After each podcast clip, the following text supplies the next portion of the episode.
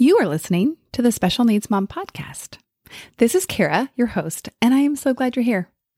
Before we get into this episode, I want you to know that Pathway to Peace, which is a group coaching program, is currently available to join. This program is built on three main pillars. First, coaching. It's the real powerhouse. It's what I do, it's what I love. Second, community.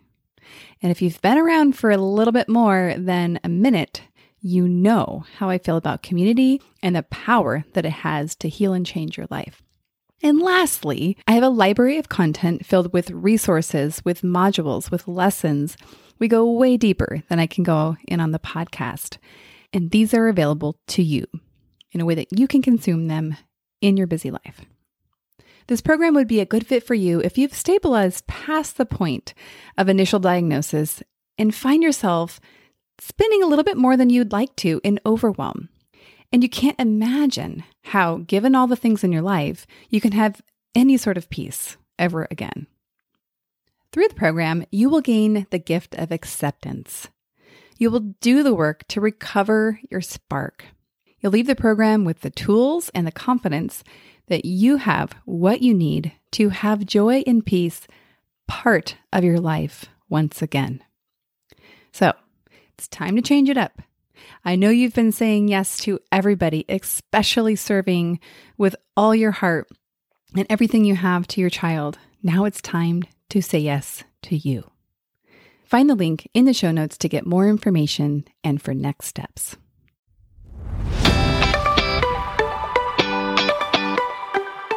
Hi, I'm Kara, life coach, wife, and mom to four incredible and unique children. It wasn't all that long ago that my son received a diagnosis that had my world come crashing down. I lacked the ability to see past the circumstances, which felt impossible, and the dreams I once had for my life and family felt destroyed. Fast forward past many years of surviving and not at all thriving and you'll see a mom who trusts that she can handle anything that comes her way and has access to the power and confidence that once felt so lacking.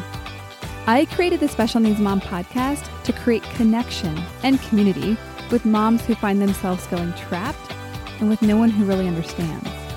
My intention is to spark the flare of possibility in your own life and rekindle your ability to dream. This isn't a podcast about your special needs child. This is a podcast about you. If you are a mom who feels anxious, alone, or stuck, then you are in the right place. Welcome. All right. Well, welcome back to the Special Needs Mom podcast. This is a very different kind of episode. I'm experimenting as always, and I'm really excited about it. And once again, this is an episode that is inspired by my own life experience and what I'm perhaps struggling with or in sometimes celebrating. And what is on my mind a lot lately is bir- what I call birthday season. Um, a couple of my kids and myself have birthdays all right in a row. And this year, especially, the difference between my daughter's requests and ideas and experience versus my son's are really, really apparent. And I'm having a really hard time navigating it and especially processing my own feelings about it. So I thought, why not have a conversation on the podcast about it? So, this conversation is going to be between myself and three other moms with different backgrounds, different disabilities they parent, you know, ages, quantity of children, all the things. And so, the hope that I have is that we'll give a different perspective than our own, that we get to kind of step out of our own experience, one, connect with other moms and kind of be in the sorority of experiencing the same types of challenges, but yet also expand our mind a little bit to perhaps learn, perhaps see some other ways of looking at it, and also just perhaps to kind of grieve together as a community. So let's get started first with some introductions. So let's hear who is part of the conversation. Welcome, Brooke. Hi, my name is Brooke, and I live in San Diego. I am the mom to a 12 year old girl named Lily. And Lily's diagnoses include um, autism, intellectual disability, She's also primarily nonverbal and struggles with self injurious behavior. So that's just a little intro to my life. Tidbit. It's not that many words, but it says a lot. So thank you so much for being here. Erica, please introduce yourself. Hi, I'm Erica, and I live in very rural Washington state. I have three kiddos, and my middle one, Jack, who will be four in July, his birthday is coming up. He was diagnosed with Williams syndrome, which is a super rare genetic syndrome. And he received that diagnosis about two years ago. So, for the first, I would say, about two and a half years of his life, we were just racking our brains to figure out what was going on. And it was both devastating and a relief to get that diagnosis finally. Thanks for being here. And Robin. Hello, my name is Robin Cortez. I am also from San Diego, and I have a son, Michael, who just turned four at the end of February, and he has a rare genetic condition called Rubinstein-Taybi syndrome. But part of that diagnosis includes cerebral palsy and some other movement disorders. Um, so that's really where we're coming from. And you might recognize Robin from episode 31. Um, she's one of the OGs, man. So go back and listen to that episode because I remember you're thinking, wow, this woman, she's got it going on. It was it was really, really, really good episode. Okay, so let's get into the birthday conversation. So the first thing I thought we'd set the stage with is just really kind of like what do birthdays bring up for you? We each have our very own different experience. I think given a lot of different factors. Um, and I'm I'm noticing that this year especially, my son is having a harder time with his birthday. And then that has the impact on me watching my son struggle. So for me, when I think about his birthday in particular, I'm kind of setting aside my other children's birthdays because honestly, those are hard for me too. They're a lot of work. I'm always kind of like, I want to make sure they feel celebrated and special, but also there's a lot of other stuff going on. But I'm going to set those aside for now and just focus on Levi, who is my child with disability. I feel like what really gets exposed, especially at his age, he's 13, is the lack of those deep, meaningful relationships. You know, at 13, I'm able to compare my son Levi, his disabilities with my 15 year old son. And the difference in relationships and how how it's going for him. And so this year as we're talking about how do you want to celebrate? Who do you want to celebrate with? And the list is quite short of who he's really able to desire in terms of peer friendship. It's hurting me. It's like painful for me to watch. And I think also it's exposing his lack of hobbies and desires and interests. You know, trying to get a gift for somebody, you obviously want them to be excited about it. You want them to love it. And I'm kind of like, my husband are like, what do we get this child? The one thing he would love is something that we don't want him to have, which is a cell phone. we have such a hard time. He does have a phone, but it's every weekend we try to figure out how to like re-disable it from all the things that he um, hacks around because for him we like to really limit the things that he's able to do on that. Um, and so he'd love a new fancy phone. That's obviously not something that we feel like would be supportive for him. So I just feel like it brings up and exposes a lot of things we always deal with, but it really has it in my face during this season. And not just around his birthday, but when siblings of his are invited to other parties and he's like, I want to go, I want to go. And it was fine when he was little. It was fine when, like, you know, my kids were like five and three. You know, you can bring the little baby along, but it's different when you're 13 and your brother's going to a 15 year old birthday party. And so it just really is exposing a lot of the sadness, I think, that is part of the special needs mom journey. So I'll turn it over to each of you and just kind of answering the question like, what do the topics of birthdays bring up for you in terms of your experience of what it's bringing up for you? This is Erica. For me, I I think back to when Jack was born, and it wasn't, it didn't take very long for him to become a really fussy baby. And now that we know what we know about his Williams syndrome diagnosis, a lot of the things that he presented with were because of Williams syndrome, and we didn't know that. And so every year when his birthday comes around, I can't help but think of the expectations that I had for him as a baby mm-hmm. that turned out not to come to fruition, which then turns out that nothing I really had thought that he would be is what he is, including his future. And so while I'm grateful for every birthday, it also has a little bit of a triggering effect because I can't help but think of those first few weeks, those first few months were really hard. And his birthday is something that is just kind of a mixed bag of emotions, I guess, because it just makes me think about what I didn't know and what I didn't know I was getting into. Hmm. It's like it has us grieve the person that you were then that didn't know what you know now. You can look back and it's almost like, gosh, wouldn't it be great to be so naive again? um, yeah. And it's not that you feel sorry for her, but I think it, again, it just exposes something to be grieved, which was the mom that you were at the time that you didn't know um, what you know now. Yeah. Oh, 100%. Yes, exactly. I had this conversation recently with my mom about just the the person that I was, the mom that I was before he came along. And I am not saying that that's all a bad thing. It's just that it is I've I have changed. Um and and it just has a certain there is something there to that I still grieve. Yeah. Thanks for sharing. Robin.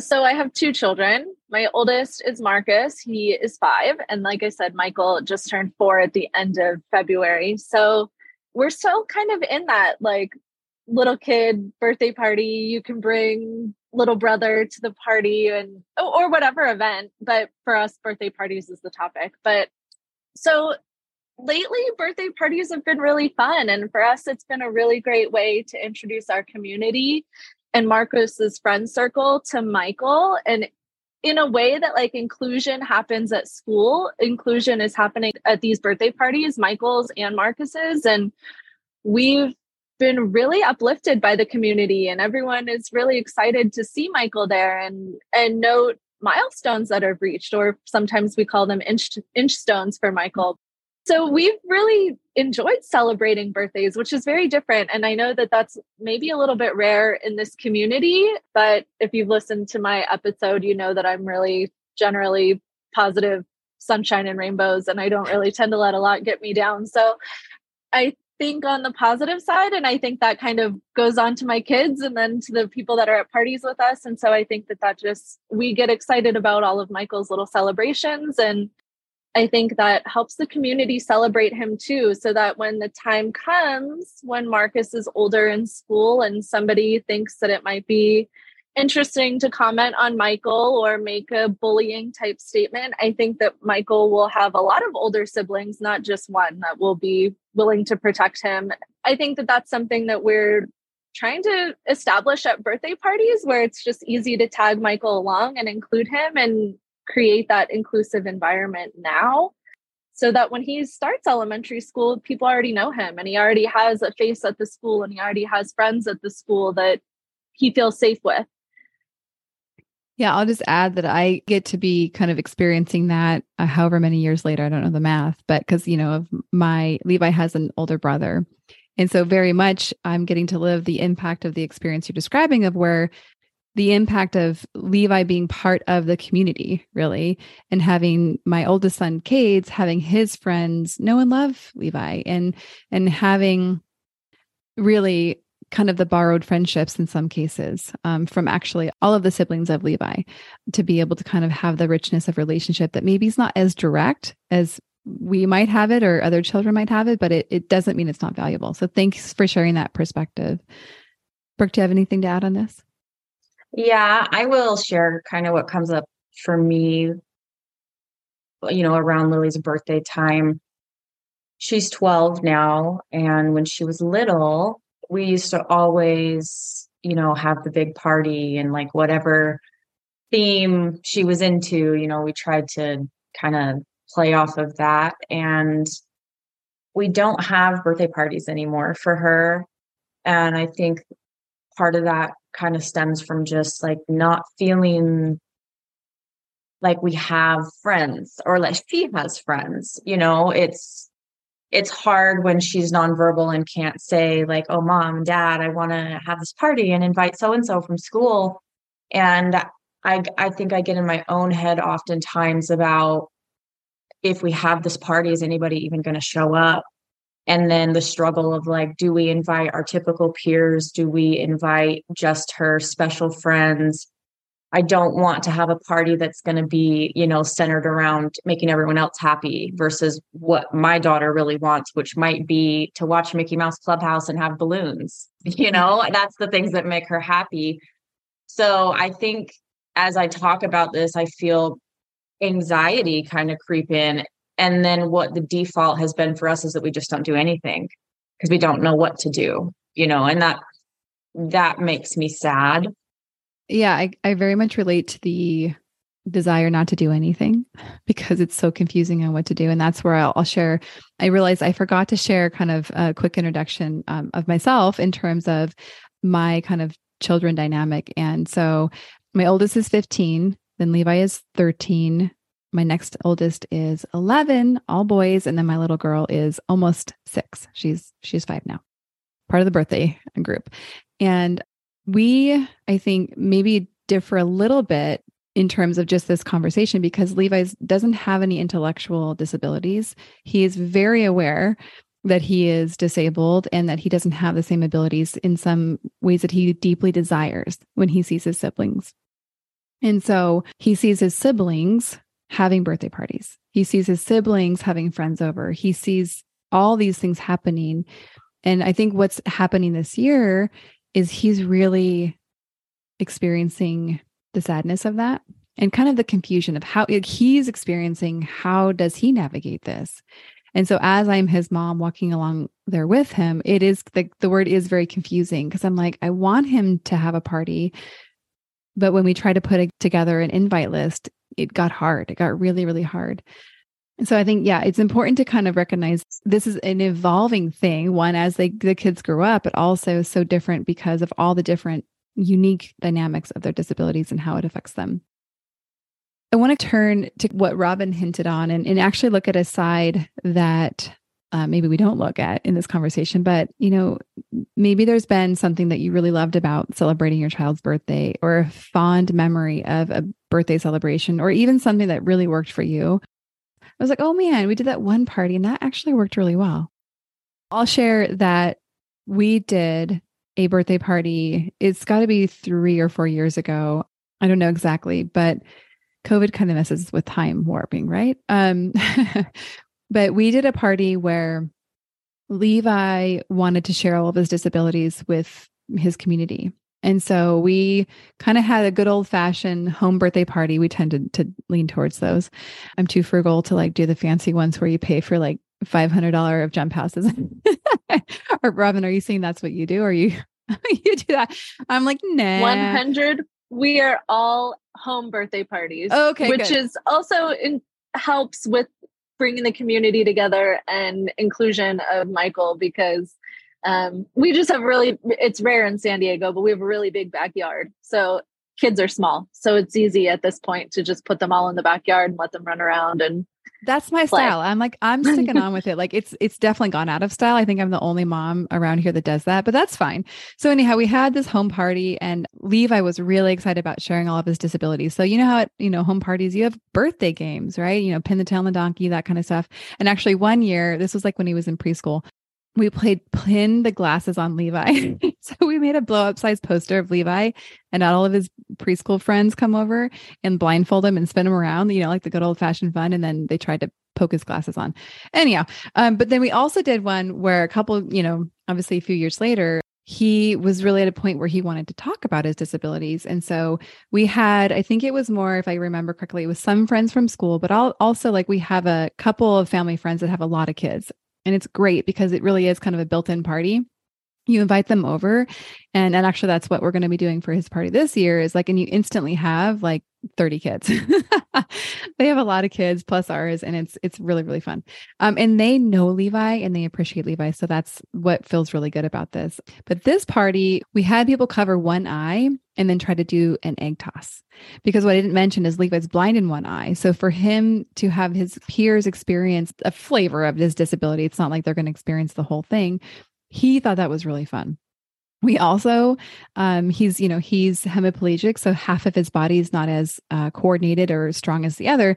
So he, we came up with the idea of like taping sticks to everybody's legs and then having him do like a race to experience what it's like for levi to have one side of his body not as cooperative as the other. And you know the kids had fun with it. Like my oldest son he like totally broke the stick off and you know had to win the race. But i think the idea that we really got to like really honor levi felt really good. So I'll turn it over to you. And, you know, some of you haven't had as many birthdays to go back on, but like, is there something that you remember that really kind of hit the mark for you in terms of being able to, to enjoy the celebration and, and honor your child? Let's hear Robin. I'll go. Um, so Michael is nonverbal. Part of his um, syndrome includes the average age for communication is five. So we're coming on that in the next year. And Michael has an iPad through school. So now he is a little bit more communicative. We call them Michael chirps. He definitely ah, will yell at you when he wants something or doesn't want something. But for a long time, we would include Marcus in a lot of Michael's party or any kind of like decision making by letting us know what Michael's favorite things were. So Marcus has told us that Michael's favorite color is red and orange. Um, and he would tell us what Michael's theme would be because he would like to help pick it out. And so it really helped Marcus be involved in the day. I think that he, for the first three years of Michael's life, we were averaging 100 appointments a year. And he's three and four years old. And so he was tending to feel really left out um, and so helping plan Michael's birthday party and tell us because of course he's the only one that knows Michael's true desires as the big brother. So he would tell us how to help plan it and what what kind of theme to do and it really I think created their brotherly bond because now when helping set up Michael's iPad his we call it his talk box um, because iPads are for games and movies and talk box is just for communication. So when setting up Michael's talk box, Marcus made all the pictures of Michael in his own voice. So Marcus is saying Michael in the so every time now Michael pushes his own button um, to say like Michael thirsty, Michael hungry, whatever. It's Marcus's voice. And so sometimes just to hear his brother's voice, the teachers will tell us that he pushes the Michael button just to hear his brother's voice. So I think it having them like plan each other well having marcus plan michael's birthday party really created that bond that i don't know how we would have created otherwise so i feel like that's been one huge way for us to celebrate is kind of including the whole family in the birthday party planning I love that. And I love that it just so honors their unique relationship and giving him the acknowledgement that like he does probably know his brother better than anybody else, you know, being that they, you know, they're brothers. There's nothing nothing like that. Um, thank you so much for sharing that. Brooke. So I'll kind of just tell you how we handle birthdays right now. We've discovered that Lily loves balloons. And so I started this tradition, I would say maybe when she was seven, where every birthday I'll go get her a huge bouquet of balloons and like the big foil ones with however old she's turning. And she's never she's never been a kiddo that really cared about gifts. I don't know that she understands the concept of a gift and her interests are so limited that it's not like she's pining after the latest toy or whatever. Mm-hmm. So I think for me, what's helped make her birthdays less painful is just focusing on, you know what? She loves balloons. So I'm going to go all out and get her this huge bouquet of balloons. And she's going to come home from school and be so excited. And so that's become a tradition that we do. And it makes her happy. And she drags them around the house until they're all the way on the floor. And it's something that makes her happy and that makes me happy. Um, and now we kind of just tend to like have a Lily day where it's like we do the balloons, we go to a restaurant that we know she loves, and just focus on things that are special to her rather than trying to live in that space of grief of like what it should be like or mm. what I wanted her birthdays to look like. I think that's helped me the last couple years and not go so deep down that rabbit hole of grief. Well, what I want to highlight as you're sharing is I'm getting a sense of like how you've evolved as a mom, like letting go of what you thought would be, letting go of like the birthday party and kind of forcing it and then realizing, yeah, that didn't really work. It didn't really hit the mark here. And through leaning, leaning into that acceptance, you're like, really what works great?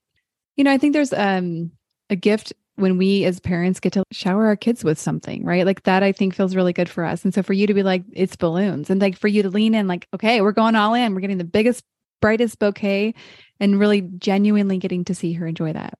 So yeah, your evolution is is really um easy to see. And I think a good I guess point of hope for me is like, okay, we're going to continue to evolve here. Not that we'll figure it out to avoid all the pain, but like we're going to learn along the way. So, do you have anything to add, Erica? Yeah, um, thinking about last year when Jack was turning four, it was the first year that we got him a gift that he actually wanted and that he we knew he wanted it. And of course, he was only four. They, they're still really young. But I have an older son who was communicating with us when he was two. We knew, I mean, this was so this was so different. We didn't know what Jack wanted. We didn't know what Jack liked. We didn't know what he didn't like he didn't really start talking very well. And actually, I would say that in the last year, he's able to organically talk to us um, more than he ever has. And so last year, we figured out that he loved lawn tools. And we figured out because every time my husband was mowing the lawn or using something, Jack had to be right there. And even though with Williams syndrome, their hearing is so much more sensitive than ours, he would cover his ears and you know put something over his ears so that he could be present with those that lawnmower that weed eater that leaf blower whatever it was he was glued to the window or wanted to be outside and so we got him the whole works and it felt so good to finally be like here's something that you like mm-hmm. here's something mm-hmm. that you want i mean for all of the grieving and all of the the stuff that isn't going to go the way we thought it would to finally find something like brooke you're talking about balloons like doesn't really matter what it is. I mean i'm getting teary-eyed just thinking about it. Like that is they have something that they like. And we all as as you know the human existence is is finding something that you love and having a hobby and it's important for people to know that and it's important for us as his parents to know that. And so watching him open those it was the leaf blower the weed eater the lawnmower the chainsaw I mean, we went all out. Like we're gonna did you get you real every- power equipment? Oh kara no. I was like wait what? sorry i should have prefaced that no. Well, I mean, I was thinking that would be pretty epic, but I mean, I guess I that was well, maybe a silly. We're very okay. So I mean, we are we're like we live in a very rural area. I mean, yes, my husband because there's electric of, stuff that's not that dangerous. I'm just saying. No, no, this was like the total like the um, blower. You know, the stuff that you'd buy at like Target or you know get off Amazon or something. The pretend stuff you know, it's kid sized. But he, I mean, I'm sorry, I'm funny, now realizing the ridiculousness of my question. no, you're fine. You're totally okay. fine. Um, no, and like I have pictures of him and he's like total stone faced. Like there's no like smile because he is so I've never seen him like that, just completely enraptured with this gift, this these things that he'd been waiting to have for so long. And then he gets them out of the box and he just leaves like the little party and just goes and starts using them right then and there. And it was just such a beautiful thing to see him interacting with something in a way that I've never seen him interact with before. Yeah, I can I feel you so much on that and I think that that I think right now is where we're struggling right now to figure that out. Like over the years I'm thinking about different things we've done. I I ask about the real tools because a few years ago Levi wanted an easy bake oven, right? And I don't know if you guys have seen those lately, but they're really kind of like disappointing. You can barely bake anything in them. And, you know, I used to always want them as a child and was like, this is not cool. Anywho, we ended up getting him a toaster oven because he could actually bake stuff in it. And so it's just funny to think about, oh, I got my 10 year old a toaster oven for his birthday. and he loved it. But I think we're having a harder time figuring it out at this point. So that's kind of where I'm struggling. So, Brooke, you shared you guys just do balloons. Like you do balloons, that's her gift, and you get to just enjoy that. Is there anything you would add, kind of as we talk about gifts, thoughts behind it, your philosophy, and like maybe even more of what you had to let go of? Yes, I have a lot to say about this um, because it's also this happens at christmas time too Yeah. you know it's like what do you do for when extended family reaches out and they're like what should we get lily for christmas or what does lily want for her birthday and it you know we don't ever know what to say because she Mhm. doesn't show that she ever wants anything we take her to the store she's not interested in toys and that's been something that i grieved so heavily as as a mom when she was little i vividly remember this might make me emotional. I vividly remember saying, I want Lily to have a, a kitchen, you know, like the little play mm-hmm. kitchen, because I want to mm-hmm. play with her. I want to play mm-hmm. house and cook food. And I will never forget the way that my husband looked at me when I brought it home, because it's like he knew this isn't going to play out the way you think it's going to play out. And she never touched it. And it got dusty. And I went through so many years of like trying to force what I wanted her to want, what I wanted her to like, what I wanted her to enjoy. And I, in hindsight, see how much extra grief that caused me because I was trying to make something happen that wasn't going to happen. So having to let that go was a struggle in and of itself. And now it's like we just embrace what she loves. And what she loves at 12 years old is Mickey Mouse Clubhouse and balloons and going on car rides and going to restaurants. And so that's what we do. And, you know, when family members reach out and say, What does Lily want? You know, sometimes they'll say, Oh, she's really into this right now. Or, you know, it started to kind of become like, Oh, we'll send a gift card or whatever. And the stance we've taken on that is just save the money until there's something big that she wants. For example, she's obsessed with the dog bed. Mhm. And so this Christmas, she got gift cards from family members. And we said, you know what? Let's buy her one of these human dog beds. I don't know if you've seen them, but these like No. humongous, oversized dog beds. And, you know, that's also helped us because it's not this pressure of like, oh, you got to buy Lily this toy. It's like, you know what? Mm-hmm. If you want to do something, you can send a gift card. And when we, when there's something she needs or something she wants, you know, we'll use that money for that.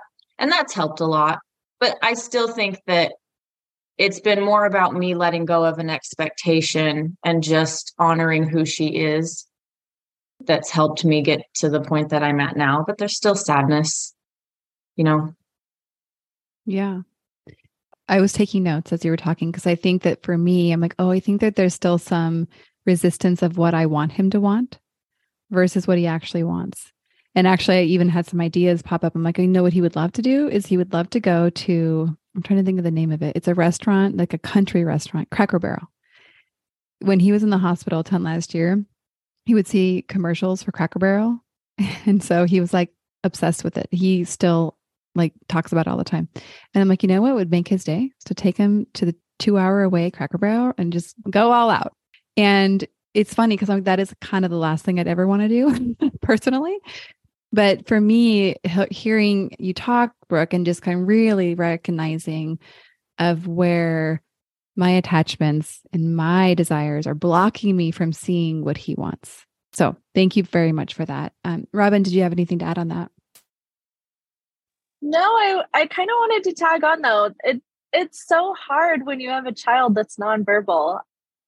Kind of lucky for me because we're still in the like three, four, five year old phase of so kids love all the things. Right now, Michael is obsessed with Fisher Price, and they it started when he was about maybe a year old. Fisher Price has these like set of toys called Linkimals, and they all they're little animals, but they link to each other through Bluetooth, and so they we have all of them. And there's marcus says he on a saturday morning that he's setting up michael's petting zoo. And we have like 12 of them and they all talk to each other and it's the loudest house in the neighborhood. I'm sure all the neighbors are wondering what the heck we're doing on a saturday morning. And then they have a roll call. So you'll hear koala! Moose! Llama! and they're all shouting at each other. But I do think you guys are kind of preparing me for like what is my future? What is our future like? Will Michael be able to communicate? I don't know. Will he be able to tell me on his own? Is it going to be something that I have to navigate through the iPad, his talk box? Is it something that only Marcus will know because they have a secret language that only brothers speak? And it's it's hard. And it a thought that popped into my mind was Kara and I have talked about this a lot is the season of like triaging. You kind of just like in a hospital, I'm a pharmacist. And so every time something new comes up, you have to like re triage the episode or re triage this moment in your life. Um, whether it's like a new, like last year, Kara and I talked about it a lot when Levi's MRI came back and it, he had to go through um, radiation and surgery and just, and COVID was still a thing and just struggling with that season in life and just a re-triage. And I think it's kind of hard because like you said, Christmas and birthdays are the same. It's like a re-triage of this, maybe you're triggering, you know, like this re-triage of this moment. And so that's hard. And I think as my kids get older, I think that's something that I will also probably struggle with is what do you do? And do you just, yeah, kind of say, hey, Michael loves going to the Cracker Barrel. How about you get us gift cards for Cracker Barrel or whatever? I think that yeah, it's just something that I'll have to. I'm taking notes over here too because something that I think even just as moms in general, and maybe just boy moms. I don't know. I don't know anything about what boys are into, so I'm extra extra on the confusion radar. yeah, right. Um, there's so much to learn as parents. Yeah, I feel like this has been so helpful for me. An aspect that some of us will have more to say on than others, because I know Lily is an only child, but is sometimes the ability that our kids have to focus on other children's birthdays and understand they're not always the center of attention. And I know Erica, you brought up the idea of like Jack, eh, he in his mind, he's always the star of the show. And so therefore the gift should obviously be for him at any party. And so, and I I don't relate exactly on that, but I would say, as I mentioned earlier, it's like Levi's very unclear on like, well, why why can't I go to that party too? Like, I want to go to the party. He's not able to kind of see beyond himself and maybe what would be either socially appropriate or think about maybe how other people might feel. So I want to just kind of open talking about how do you support the siblings in honoring their birthday and the dynamic that perhaps exists between their sibling with disabilities. Go ahead, Erica. Yeah, so we've dealt with this quite a bit. In fact, my daughter just had her first birthday last month, and Jack doesn't understand, like you had already mentioned, that not all presents are for him. And I know that's normal amongst a lot of younger kids, anyways, that they see a present, they think, oh, that must be for me. And that's just something that he struggles with in a lot of areas, not just with gifts. Jack doesn't see the value of a toy unless somebody else is playing with it. So mm. you could give him and my other son the same toy could be the same color, do the same things. And Jack sees my other son, Everett, playing with it, and he wants that one because Everett's bringing that toy to life. And Jack doesn't quite know how to do that. And so we struggle with this and everything. Anytime we're around other kids, Jack wants what they have. And so when it comes to gifts, because we are so excited about presents, we've just had to take a lot of precautions. For my daughter's birthday, he was opening gifts as they were coming into the house. And so we were, I was expecting that. And so we were putting them elsewhere. We were hiding them from him basically.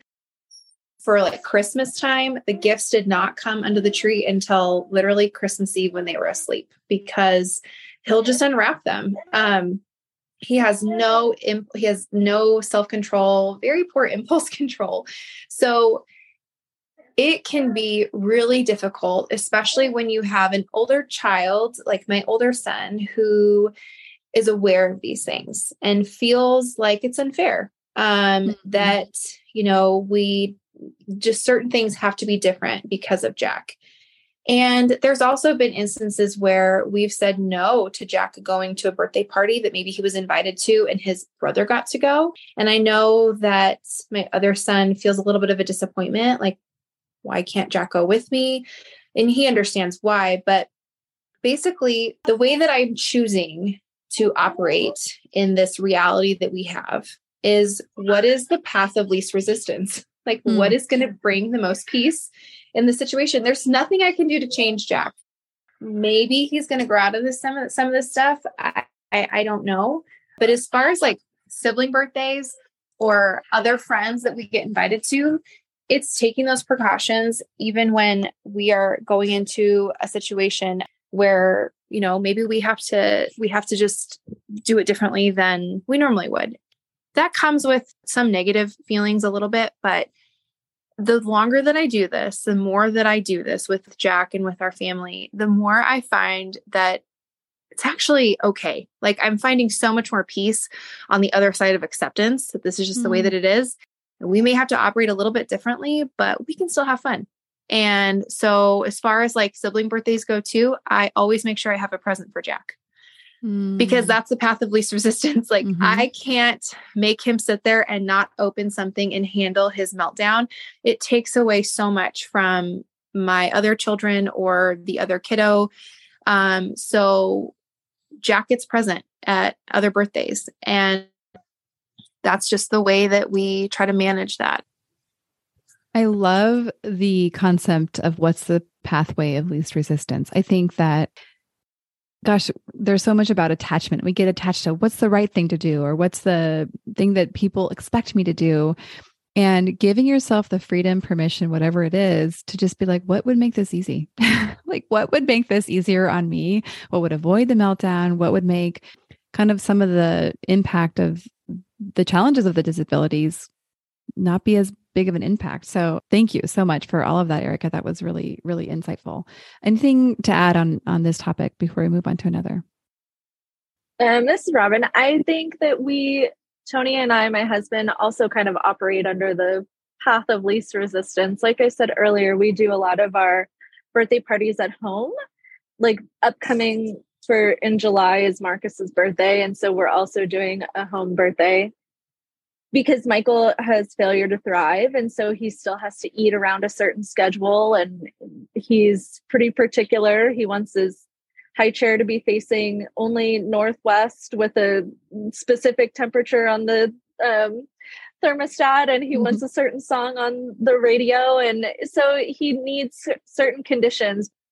In participating member of the mealtime so I think that mm-hmm. um, having it at home allows us to like still have Marcus's birthday in the backyard, but when it's noon, we can bring Michael inside and kind of have lunchtime and and Marcus can still be having fun with his friends and they like he doesn't even notice that we're gone because it's just we're inside and if he wants to see one of us he comes in and okay you're feeding Michael no biggie and back to his party but if we were out at you know in san diego there's bounce house bouncy places or trampoline gyms or all the you know all the places where you can have birthday parties we wouldn't have that flexibility of just being able to bring michael inside and have mealtime. Or he still naps so nap time. And i think we're kind of in that season of like just young kids so other families get it and other fa- like a lot of Marcus's friends have siblings and a lot of Michael's friends have siblings. And so people understand that like a short morning birthday party or post nap birthday party, like things are kind of built around their little kid schedule. But I think as we get older, I think it will still be navigating as the path of least resistance because that's just life. And I think that's just life with multiple kids. And I think that's probably how my parents parented as well. Like, I think that's just how you, how it operates. Like you just kind of you can't make everybody happy, so you just try to make the most people happy. Well, when you say it like that, Robin, it sounds so easy. but I, it's funny because I think, um, as I mentioned earlier, yeah, this conversation really, really was very, very helpful for me. And as we move to kind of wrap up, I wanted to just kind of open it. If there's anything kind of topic wise that we didn't touch on that it feels like, oh, wow, this was missing from the conversation, or just kind of anything that you want to share as we start to wind down this conversation. Go ahead, Erica. You know, I think that as we're talking, I'm thinking about a lot of the emotions that I might have around his birthday or a lot of the more challenging stuff that I have is, you know, part part of it is his behavior for sure, like his obsessiveness over wanting to have things and that he's that aren't his or you know his low impulse control things like that but a lot of what the other two ladies here have said is that when we just really yield to what m- makes our kids happiest mm-hmm. and what it's all about it actually can be really simple and i i'm finding kara you know this because we talk regularly but the more that i walk this path as this mom with Jack, who has a disability, who has Williams syndrome, the more I lean into him and who he is and what is most important to him, the other stuff, the stuff that I may place on the, the stuff that I'm trying to force, or maybe the things that I had expected of of being his mom the less I lean into that and the more that I lean into just him and who he is and what makes him happy and what makes him thrive, it gets a lot easier to just uh, celebrate him and whatever that looks like. It, every year may be different. Um, and yeah, we do have to do things. We have to do harder things. We have to, one parent has to be willing to maybe leave the party, or one parent has to be willing to stay with the other kids but you know he doesn't know that he's actually and this is this is just true of us. I'm not saying this is true of all kids because if you said levi's um, a lot more aware and stuff but it is challenging but i think that there is a lot of opportunity for us to find peace.